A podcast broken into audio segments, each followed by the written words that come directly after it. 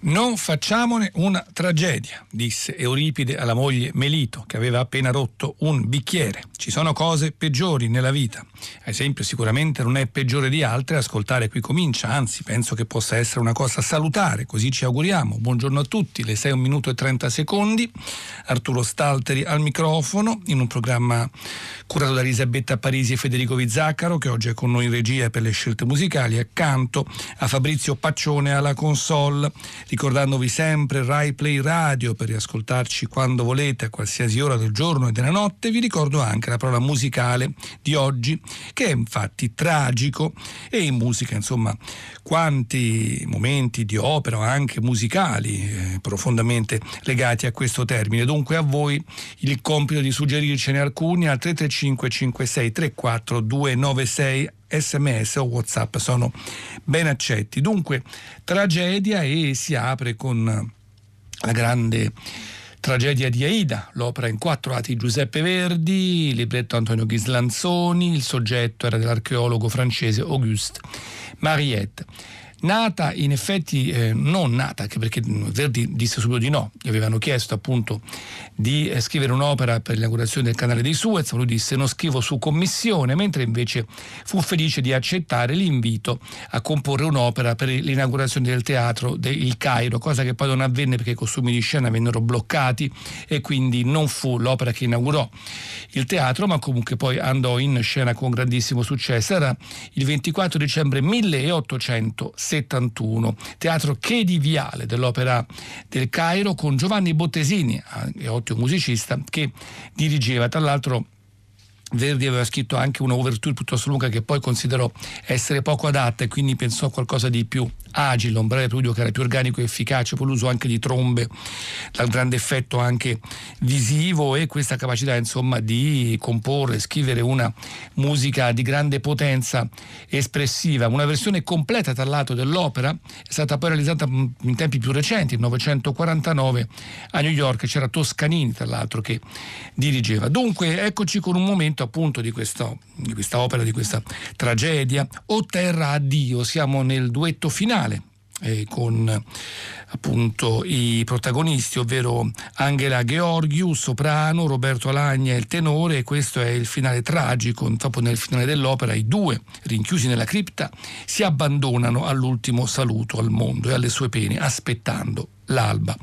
Con la Gheorghiu e Alagna c'è Claudio Abbado in grande forma straordinaria con i suoi Berliner Philharmoniker.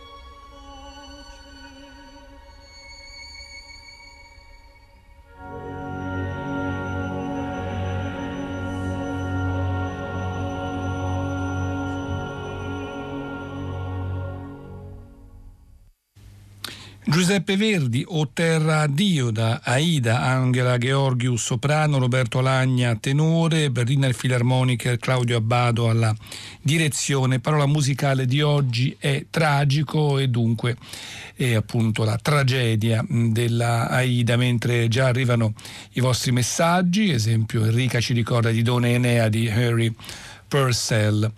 E dunque invece il libro di oggi si interroga, si interroga sulla canzone italiana attraverso, attraverso, il tempo. È un libro di Jacopo Tomatis, che è musicologo, giornalista, docente di Popular Music al DAMS di Torino, redattore del giornale della musica e musicista. E il libro infatti si chiama Storia culturale della canzone italiana, esce per il saggiatore. Lui stesso in una, così, in una, sua affermazione dice quella tra la canzone bella in quanto d'autore e canzonetta brutta in quanto prodotto commerciale è una distinzione superficiale, figlia di vecchi paradigmi del tutto inadatti alla comprensione dell'epoca contemporanea, eppure è molto difficile da sradicare. Insomma, è un libro in cui, come lui stesso scrive, si parte dal ripensamento dell'idea di canzone italiana e di cosa voglia dire fare storia della canzone, eh, dall'indagine su come la categoria di canzone italiana si sia sviluppata a cavallo della seconda guerra mondiale e su come i generi della popular music nel nostro paese si siano codificati dentro di essa. E molto spesso in opposizione a essa, cercando di superare programmaticamente le caratteristiche assunte dalla canzone nella società italiana, cercando di essere esteticamente belli laddove la canzone era naturalmente brutta, politicamente impegnati laddove la canzone era necessariamente disimpegnata. La canzone ci apparirà, dice Tomatis, allora come un oggetto complesso i cui significati si definiscono e possono essere compresi unicamente in un contesto intermediali di circolazione fra media diversi, spartito, disco, radio, jukebox, concerto, tv, cinema, riviste e poi da un certo punto in poi il CD, il videoclip, internet. Più che pensarlo come un qualcosa, è bene rivolgere l'attenzione alle pratiche musicali che la riguardano. Insomma, la canzone italiana ha una sua storia, ha una sua esistenza. Eh, non c'è mai stata, come dice giustamente, um, una adeguata attenzione critica e storiografica alla centralità che le pratiche musicali e i discorsi sulla musica hanno avuto nella vita quotidiana di milioni di italiane e italiani. Quindi il libro ripercorre proprio dai primi, dai primi tempi, dal rapporto con il, con il fascismo, poi naturalmente il Festival di Sanremo che diventa un elemento importante per affermare una italianità in musica e poi attraverso il tempo vari programmi televisivi e radiofonici, i cantautori, il progressive, la musica degli anni 80, i cantautori del passato, degli anni 60 e poi la generazione invece degli anni 70, insomma un quadro molto ampio e molto ricco di quello che accade in questo paese negli ultimi praticamente ormai 100 anni. La canzone italiana, dice appunto Tomatis, non è un'isola, esiste da subito in relazione con altre tradizioni ed è comprensibile possibile solo allargando l'inquadratura al più ampio contesto della popular music globale. Naturalmente non possono mancare all'interno delle citazioni i componenti del quartetto Cetra, geniali, bravissimi, straordinari, li ricordiamo Felice Chiusano, Giovanni Tata Giacopetti, Lucia Mannucci e Antonio Virgilio Savona. Io tra l'altro ebbi la fortuna di incontrare proprio Chiusano e Giacopetti nei metà anni Ottanta a Gabicce era il periodo in cui loro stavano pensando a dei promessi sposi da proporre in RAI nello stile della loro biblioteca di Studio 1, poi invece eh, proprio la RAI ne fece una versione invece con, il, con eh, Solenghi, Marchesini e Lopez. E, insomma io li ricordo quando ero bambino e li trovavo incredibili. Guccini esempio disse che erano come i Beatles, furono tra l'altro tra i primi a fare anche il rock and roll in Italia, accanto esempio a Peppino Di Capri ed eccoli con un loro classico, un loro, un loro cavallo di battaglia in un vecchio palco della Scala.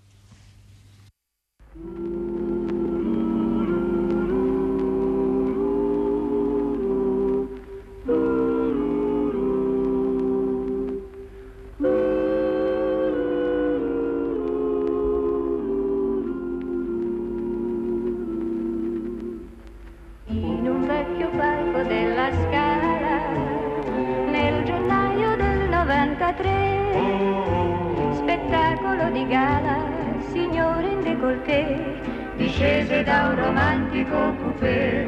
Oh. Quanta e quanta gente nella sala, c'è tutta Milano in una soirée Oh, per ascoltar Tamagno la Bellincioni stagno, in un vecchio palco della scala. Che splendido stagione, che ricco cartellone, elenco di tenori e di soprani.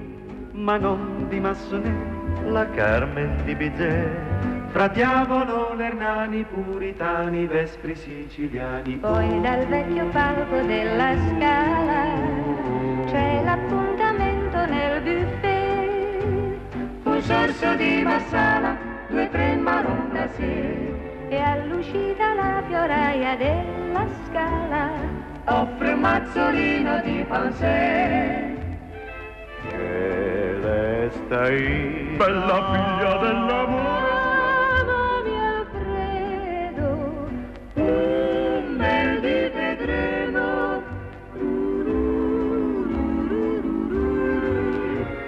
E passano le stagioni, si cambia il cartellone. E quanta quanta musica alla scala Fedora, Lorelai, Mascagni e Zandonai. E il valzer, ecco il valzer, anche il valzer stradirò Ma poi la dell'America arrivò Il richiamo dell'americano a Parigi. Toscanini ci portò. Lui stette solo un giorno e subito in America tornò. Ma fra le novità ancora vola la musica dei tempi più lontani. ma non di Massonet, la Carmen di Bizet. Fra diavolo, l'Ernani, puritani, vespri siciliani. Lentamente poi si fa riocare, scendono le luci nel foyer. È vuota già la sala e non rimane che questo vecchio palco della vecchia scala del gennaio del 93. E voi ormai la sala, la folla più non c'è. Resta solo il vecchio palco della scala. del gennaio del 93.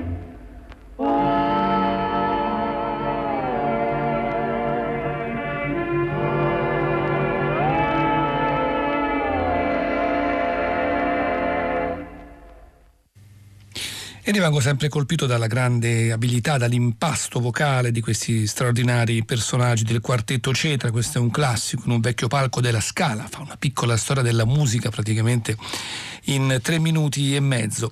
Storia della musica italiana, della canzone italiana che noi invece vi stiamo raccontando attraverso il libro di Jacopo, Jacopo, Jacopo Tomatis che esce per il saggiatore, appunto in cui si interroga su questi ormai quasi cento anni di canzoni in Italia, storia culturale della canzone italiana e non possono mancare ovviamente gli urlatori gli urlatori. Io da bambino adoravo, esempio, Tony Dallara. Gli urlatori che creano anche un po' di problemi. Perché, esempio, leggiamo la RAI, proprio la RAI minacciava di mettere in quarantena gli urlatori escludendoli dalle trasmissioni di dischi. Si diceva gli urlatori danno alimento ai jukebox. I jukebox attirano i giovani scioperati, gli aspiranti teppisti e anche quelli in attività di servizio. Dunque si può sostenere che gli urlatori contribuiscono a scatenare i giovinastri. E c'era addirittura un deputato democristiano, guarda caso Carlo Cibotto, che deplorava la presenza assidua sui teleschermi di urlatori e urlatrici. Insomma, pensate poi eh, quando arrivarono i Beatles, gli Stones in quel stesso periodo, eh, gli Who, gli Stooges, cosa possono aver pensato questi signori che così volevano invece una gioventù tranquilla che seguisse le orme dei padri e dei nonni. Eh, eppure questi urlatori erano poi persone tranquillissime, esempio e di Celentano si diceva un ragazzo semplice senza grilli, non beve, non fuma, non ha sogni di grandezza, mette i soldi che guadagna in banca per comprare una villetta in periferia a sua madre. Anche se è un autorevole squarciagola, Celentano sembra uscito fresco dalle pagine di De Amicis, così appunto si Scriveva esempio Dallara, poi lavorava come, mattori, come fattorino, Gio Sentieri, altro grandissimo come scaricatore, Celentano come orologiaio, Gaber che è più giovane ed è studente, che poi sarà uno dei primi cantautori anche accanto a Paoli, a Tenco, ne parlerà Tomatis, dicevo è però un ragazzo che ogni madre darebbe sposo a sua figlia, frequenta il terzo anno di economia e commercio all'Università Bocconi di Milano e alterna la sua attività di cantante un'altra più borghese di ragioniere. Insomma, come dire che era bene che questi ragazzi però facessero anche un lavoro più serio e non semplicemente urlassero. Poi giustamente dice De Tomatis per le oratrici, urlatrici il tema è ancora più spinoso, vista la retratezza della condizione femminile in Italia e i caratteri immorali associati con il primo rock and roll. E infatti Mina, Brunetta, Betty Curtis, Jenny Luna violano, violano evidentemente numerosi tabù e ruoli di genere. Questo Tomatis nel suo libro, nella sua storia della canzone italiana, in questo insomma racconto mm, molto lungo, mentre ecco tra i grandi artisti del, ho citato ovviamente c'è anche De André, De André con i suoi dischi tutti diversi, soprattutto poi negli ultimi anni diversificò tantissimo le sue ispirazioni musicali, artistiche. E in questa celebre, celeberrima canzone dell'amore perduto lui addirittura usava un tema nell'introduzione, proprio con lo strumento originale del pezzo classico, un tema di Georg Philipp Telemann e del concerto in Re maggiore per tromba, archi e continuo, quel bellissimo concerto in quattro movimenti in cui Telemann cerca un po' di liberarsi dalla schiavitù della contrapposizione tra lo strumento solista e l'orchestra e tende a cercare dei richiami comuni, che, anche delle melodie e dei motivi che mettano più in contatto la compagine orchestrale con il solista. Eccoci con il celeberrimo Adagio dal concerto Re maggiore per tromba, archi e continuo di Mendelssohn, Academy of St. Martin in the Fields, diretta da Johanna Brown, alla tromba c'è Hakan Hardenberger.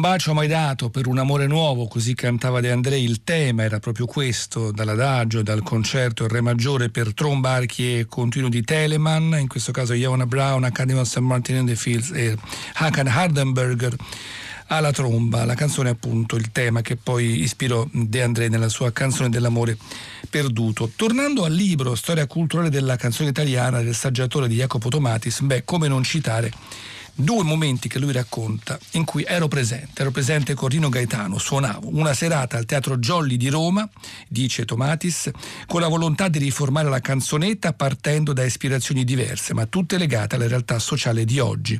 Contano nel cast eh, Maria Monti, tra gli altri, c'era anche Venditti, eh, tanti altri, comunque lui dice tra gli altri Maria Monti, Rino Gaetano, Gianni Siviero, Vincenzo Maolucci, Gianni Nebbiosi, Lucio Dalla e Franco Ceccarelli. Stessa cosa poi si ripropose diversamente, anche lì ero presente, al Trianon nel 75 di Roma. Fu Vincenzo Ricocci, appunto direttore della IT, a organizzare queste serate al Trianon, queste domeniche musica, anzi in mattina.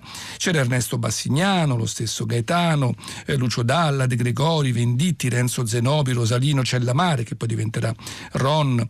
C'era eh, Cocciante, Paolo Conte, Silvia Draghi, delle cantautori, Nicoletta Bauce. Insomma, la nuova canzone che si affacciava alla ribalta questa canzone che veniva poi appunto dai cantautori degli anni 60, i Gaber, i Paoli, i Luigi Tenco, e che poi ha un rinnovamento negli anni 70 grazie a altri personaggi. Così come eh, lo stesso De Tomates si interroga sull'idea di folk in Italia dopo l'avvento di artisti come Bob Dylan, che viene poi conosciuto da noi quando già ha fatto la svolta cosiddetta elettrica. Nel 66 gli italiani possono già contare su un concetto di folk già svincolato eh, da qualunque legame con il folk process, con la ricerca sul campo e con caratteri già ampiamente stilizzati nelle convenzioni formali, a partire dal sound e dai giri armonici armonici fino al contenuto dei testi e alle regole prossemiche comportamentali.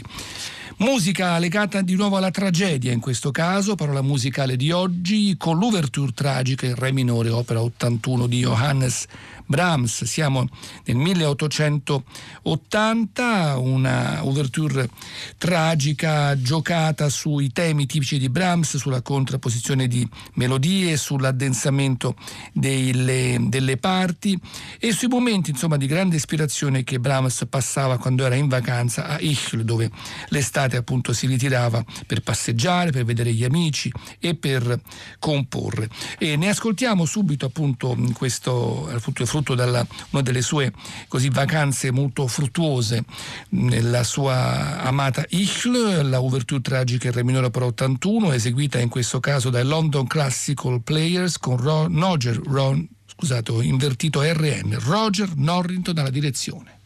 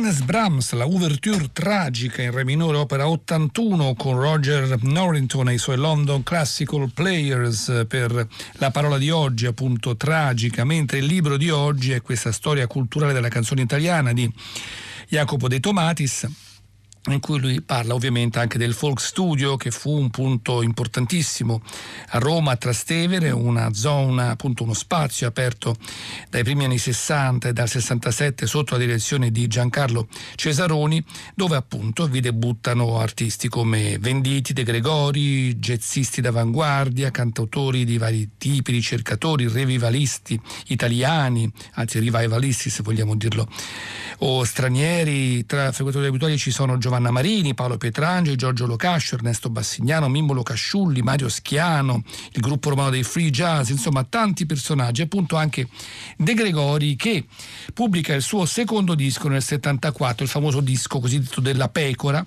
cioè un album in cui in copertina campeggia questo disegno di Gordon Fudgeter che tanto fece interrogare. Disco quasi completamente acustico, chitarra e voce di grandissimo fascino, secondo me io proprio lo conobbi con Alice non lo sa, ma poi ascoltai subito questo, questo disco e mi piacque tantissimo. Abbiamo scelto per chiudere l'appuntamento di oggi uno dei brani, tra virgolette, più spensierati, poi in realtà ogni eh, diciamo, ogni testo all'interno di questo disco, anche quelli più ermetici, ha sempre un significato, ci sono le letture di De Gregori, le sue riflessioni, insomma un modo un po' così trascolorato di vedere la realtà e bisogna entrare un po' in questa sua mentalità, in questa sua ricerca per riuscire a percepire, a decriptare anche spesso dei testi che sembrerebbero oscuri ma hanno tutti un loro significato, una loro valenza, insomma una loro eh, decisa, eh, un loro deciso motivo. Escolo, questo si chiama Dolce dolce amore del Bahia.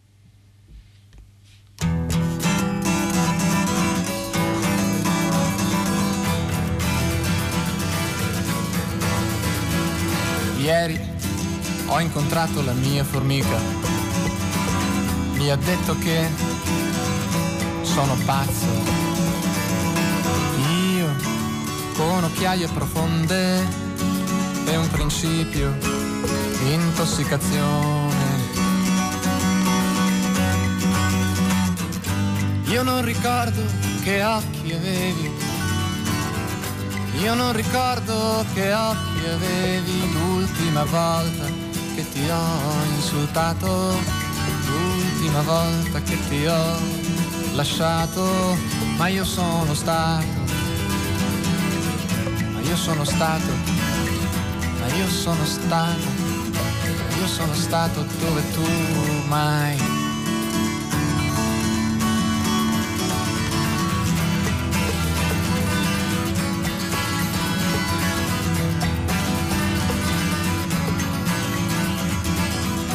dolce amore del Bahia, dolce amore del Bahia. Io con le mani di giunco e la mia verginità.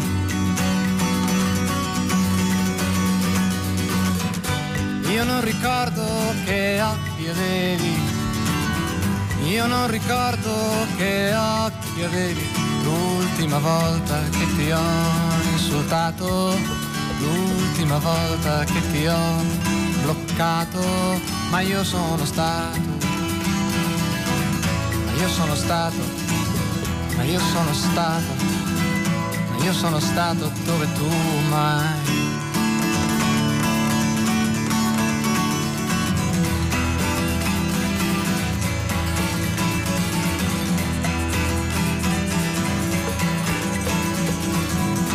Ieri ho ammazzato la mia formica. Diceva che ero pazzo. Io, pazzo forse per gioco, ma per niente e per nessuno. Io non ricordo che occhi avevi. Io non ricordo che occhi avevi l'ultima volta che ti ho insultato, l'ultima volta che ti ho incastrato, ma io sono stato, ma io sono stato, ma io sono stato, ma io sono stato dove tu mai.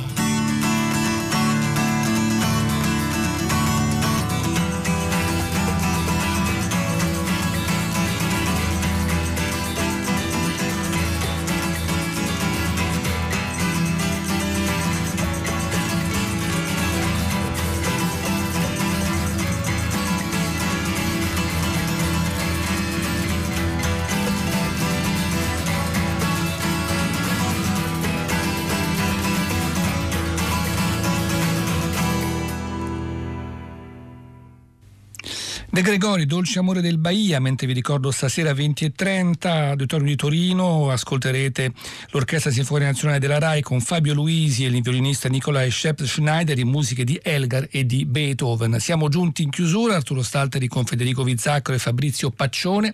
Vi ringrazio e vi saluta, vi ricorda che saremo ancora insieme domattina alle ore 6, tra poco c'è il GR3 e poi Radio Tremondo e dunque a tutti una buona giornata e ci sentiamo domattina intanto eccoci con le notizie del GR3. A più tardi, anzi a domani.